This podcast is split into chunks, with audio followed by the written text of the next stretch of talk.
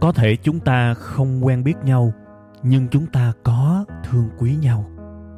Cũng có thể chúng ta chưa bao giờ chung vui với nhau, nhưng chắc chắn hễ buồn, hễ cô đơn thì chúng ta lại có mặt cùng nhau. Thế thì cái mối quan hệ này, chúng ta nên gọi nhau là cái gì ha? Tôi xin mạn phép được gọi mối quan hệ này là tri kỷ cảm xúc. Một tình tri kỷ đặc biệt với kết nối duy nhất là cảm xúc.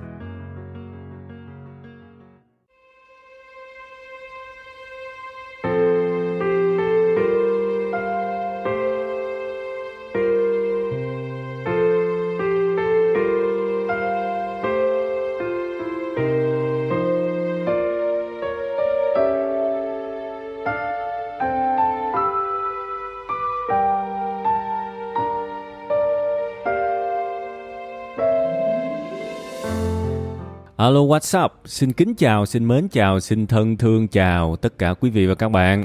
Đặc biệt là quý tri kỷ cảm xúc của tôi, tất cả chúng ta đã tụ họp, đã gom, đã bu lại đây ở một cái nơi rất quen thuộc. Đó là không gian của tri kỷ cảm xúc. Rất là vui, rất là hạnh phúc. Cái này không phải là một cái lời nói sáo rỗng đâu các bạn. Tôi chỉ nói tôi vui khi tôi thấy vui thôi. Và tôi chỉ nói là tôi hạnh phúc khi tôi thấy hạnh phúc thôi trong một cái chương trình trung thực về cảm xúc thì những cái điều mà ngoại giao, xã giao tôi hạn chế hết mức có thể.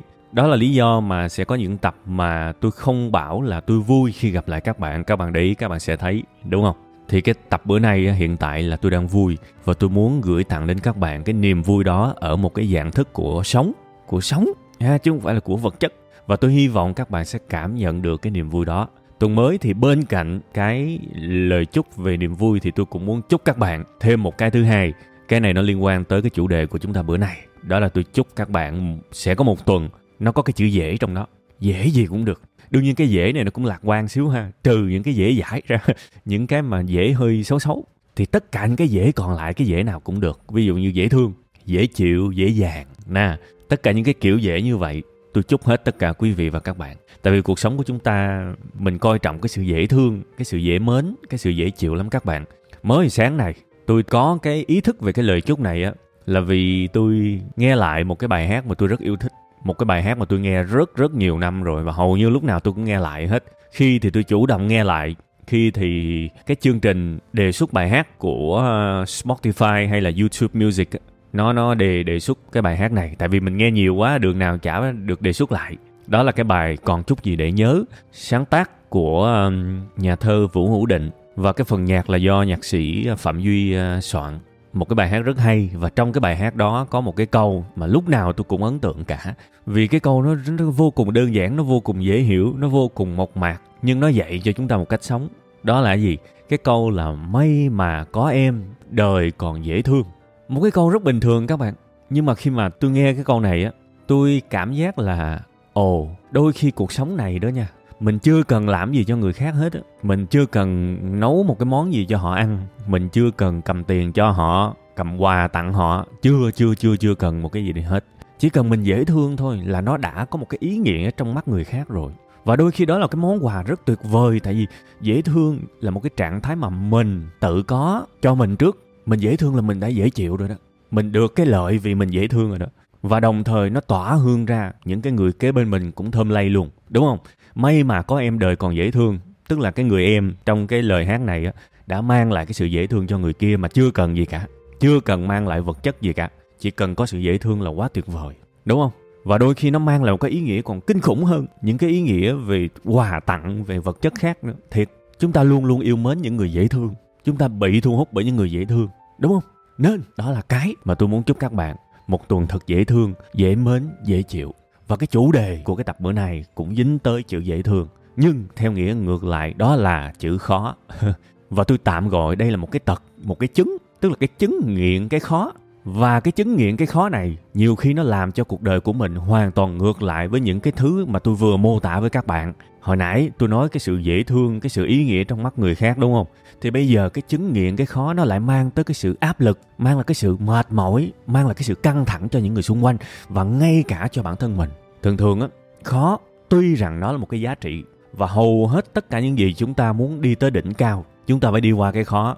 Cái này công nhận không có gì phải bàn cãi, không có gì phải phản biện cả. Nhưng có nhất thiết cái gì cũng phải có khó trong đó không? Và đâu là những cái thời điểm, những cái hoàn cảnh mà chẳng cần khó để làm gì cả. Đôi khi có những cái nơi chốn mà nhét cái khó vô nó rất là vô duyên. Nhưng không ít người trong chúng ta, và tôi phải thú thật với các bạn là tôi cũng đã từng có trong cái nhóm đó. Mình nghiện cái khó, mình nhìn cái gì mà nó dễ, nó đơn giản, mình chịu không nổi. Mình thích một cái gì đó phải đỉnh cao, phải hàng lâm, phải xuất sắc và mình không có để những cái điều đó trong bụng. Mình mang cái điều này, mình đi giải cứu thế giới luôn. Mình thấy ai đó nói một cái gì đó đơn giản quá, mình coi thường. Tôi là tôi tôi khoái cái khó mà. Tôi không tôn trọng anh, tôi coi thường anh. Tôi đánh giá cái trình anh kém quá vì anh toàn nói những điều đơn giản. Anh toàn làm những điều đơn giản. Ui, cùi bắp, đúng không? Chúng ta sẽ rất dễ thấy cái điều đó. Và khi các bạn nghe cái điều này, các bạn sẽ dễ dàng liên kết những gì tôi nói với những cái bài trước mà tôi đã từng làm vì tôi là cái người trải nghiệm cái điều này nhiều nhất trong cuộc đời của tôi. Chứ trong cuộc đời của các bạn thì tôi không biết. Nhưng mà tôi đã trải nghiệm qua cái điều này rất nhiều. Bây giờ tôi kể cái câu chuyện của tôi trước ha. Chút sẽ tới câu chuyện của các bạn. Sẽ luôn có những cái ví dụ về các bạn. Các bạn yên tâm còn cái khúc đầu cho tôi chủ quan xíu. Khi mà tôi làm những nội dung, hướng dẫn một cái điều gì đó, có thể là về chuyên môn, có thể là về đời sống, kỹ năng mềm abc các thứ, thì chắc chắn sẽ luôn có một cái lượng comment. Và cái lượng comment này sẽ luôn có những cái nội dung kiểu như nói cũng như không nói nói ba cái đồ con nít, ba cái đồ mẫu giáo, ba cái đồ ai cũng biết. Vậy mà cũng có người nghe. Không lẽ tôi phân ra thêm một cái câu nữa, cái câu mà, trời ơi, nó đơn giản như vậy mà vậy mà cũng có người nghe.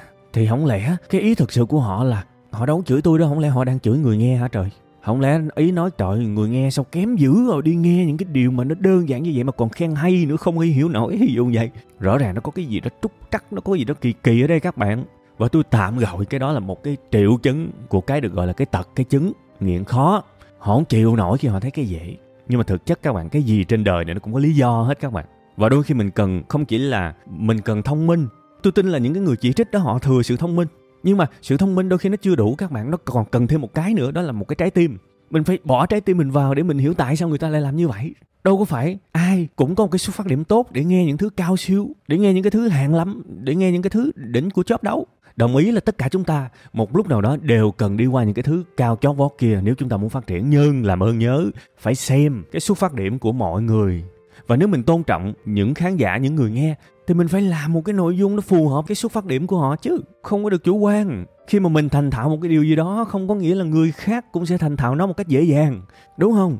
Và đôi khi mình phải bỏ cái tôi của mình xuống để làm những thứ rất là dễ so với mình và đôi khi mình chưa chắc mình thích làm cái dễ đó nữa. Nhưng mình phải làm vì người khác, vì mình hiểu, nó sẽ thuận lợi hơn cho họ. Nếu mình chủ quan thì đôi khi trái tim mình hẹp hòi quá. Và bây giờ tôi lấy một cái ví dụ ngược lại, các bạn sẽ hiểu ngay. Ví dụ những cái người mà họ không thích những kiến thức dễ, những kiến thức đơn giản, họ thích một cái gì đó đỉnh cao, đẳng cấp, đúng không? Và ví dụ là những người đó là những người rất là mạnh về não trái đi. Thì bây giờ tôi lấy một cái ví dụ là các bạn sẽ hiểu ngay. Bây giờ cái ông mà mạnh về não trái đó, ổng có nhu cầu ổng học nhạc, đúng không? Thí dụ bây giờ tôi dạy nhạc cho ổng về nghệ thuật này nọ, tưởng tượng đúng không? Bắt đầu nó qua não phải. Thì bây giờ chuẩn bị có chuyện vui nè. Hồi nãy ông nói là ông thích những thứ cao siêu, ngon lành đúng không? Đẳng cấp đúng không? Bây giờ tôi dạy cho ông âm nhạc theo cái kiểu đó. Tôi cho ông học cái thứ đẳng cấp ngay từ đầu luôn. Để coi ông theo kịp không? Đôi khi nha, ông nhớ cao độ của 7 nốt thôi, là ông xỉu lên xỉu xuống rồi. Tôi nói thiệt, ở đây là chưa tính những cái nốt mà nó có những cái dấu dấu hóa, giống như dấu dấu thăng hoặc là dấu dáng. Chưa tính những cái gam này gam nọ nha chỉ nói là đơn giản nhất thôi một cái kiến thức mẫu giáo thôi chưa chắc mấy ông học tốt được. Nhưng mà vì mấy ông đẳng cấp mà tôi làm thiệt là nhanh tôi dạy những thứ cao siêu tôi, tôi lướt lướt lướt lướt lướt lướt. Thì đảm bảo mấy ông lết theo mệt luôn thở hổn hển luôn vào vẫn không học được gì cả. Thì lúc này mấy ông mới thấm được cái bài học. Đó là chính các ông cũng thèm khát được học những thứ mà các ông đã từng miệt thị nó là đồ mẫu giáo đồ con nít. Đúng không? Nên đôi khi á, sự thông minh là cần thiết và rất được khuyến khích trong cuộc sống này. Nhưng mình cũng phải cần có trái tim trong đó để mình hiểu cái hoàn cảnh. Sẽ có những người rất cần những thứ đơn giản và đôi chúng ta cần phải có một cái nhìn thực sự khác đi về cái được gọi là cái chứng nghiện khó của mình. Không phải lúc nào đỉnh cao cũng tốt. Và còn một cái nguyên nhân nữa. Thực chất là bản thân tôi. Khi mà tôi hướng dẫn một cái điều này điều nọ cho người khác á, chưa bao giờ mục đích của tôi là biến họ trở thành đỉnh cao trong cái lĩnh vực đó. Tôi nói thiệt tại vì cùng lắm mình chỉ có thể hướng dẫn người ta một cái mảng kiến thức nào đó trong cái môn đó thôi. Mình chỉ đồng hành với họ được trong một cái giai đoạn trình độ nào đó thôi, chứ làm sao mình đồng hành với họ cả đời được. Rồi khi mà họ qua được cái giai đoạn đó thì họ sẽ cần học những kiến thức cao hơn, những kiến thức khác hơn, đa dạng hơn, phù hợp hơn, ví dụ vậy. Làm sao mình theo họ cả đời được?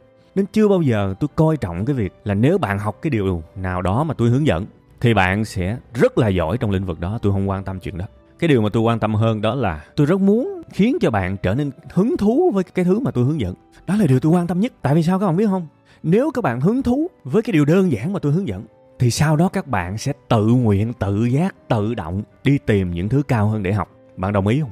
Tôi chỉ gieo sự hứng thú thôi và sự hứng thú bắt buộc phải được bắt đầu bằng một cái level mà các bạn thấy thoải mái nhất khi tiếp cận nó. Và nó phải dễ. Đó là điều chắc chắn khi các bạn cảm thấy hứng thú với tiếng Anh, bạn sẽ tự động đi kiếm những cái nơi khác để học tiếng Anh.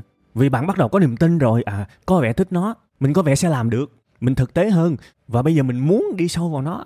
Đó là cái điều tuyệt vời nhất của cái sự dễ, đúng không? Nhưng mà bây giờ các bạn nghĩ ngược lại coi, khi mà một cái người mới bắt đầu bạn cho họ một cái thật là khó, một thứ theo bạn là đỉnh cao, phải chuyên nghiệp, phải classic, phải này nọ. Ok, tốt. Nhưng mà các bạn không biết đây nhiều khi nó cũng là cái tội. Vì bạn làm người ta ngợp và khi người ta ngợp với cái độ khó của những cái kiến thức này, đồng ý sẽ có những người rất là giỏi vượt qua được và giỏi đụng nắp luôn. Nhưng tin tôi đi, số đông số đông sẽ cảm thấy ngợp và chán nản với cái khó đó.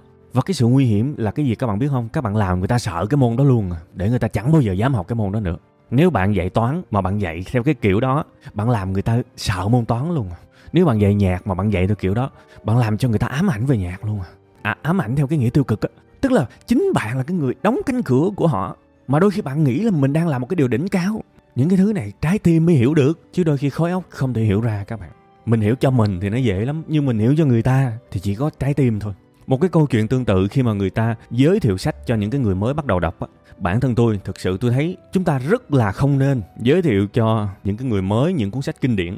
Tại vì chúng ta thừa biết họ đọc không nổi. Đây không phải là sự coi thường những người mới đọc nha, mà là sự tôn trọng họ làm sao họ vừa mới chân ướt chân ráo họ có thể đọc được những tác phẩm đỉnh cao, đỉnh của chớp?